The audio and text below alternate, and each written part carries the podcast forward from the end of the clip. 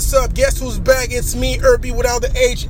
Hashtag the man. Hashtag I do what the fuck I gotta do. Hashtag you know what it is. Hashtag do what you gotta do. So right now it's 6.30 in the morning.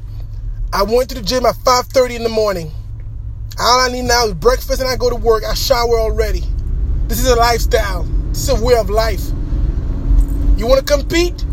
You cannot be average. You want to make it? You cannot be average. You want to do what you got to do? You want to be on the top? You cannot be average. You might sleeping right now, but look, I got one hour. One hour. I don't know how to say it, but the grind is the grind and the work is the work. Don't be average.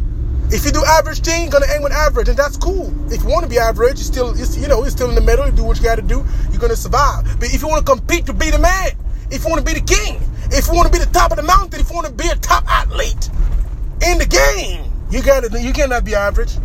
You gotta step up your game and do what you gotta do. It's hard. It's hard. But at the end of the day, you're gonna be so happy. Point blank. I'm out.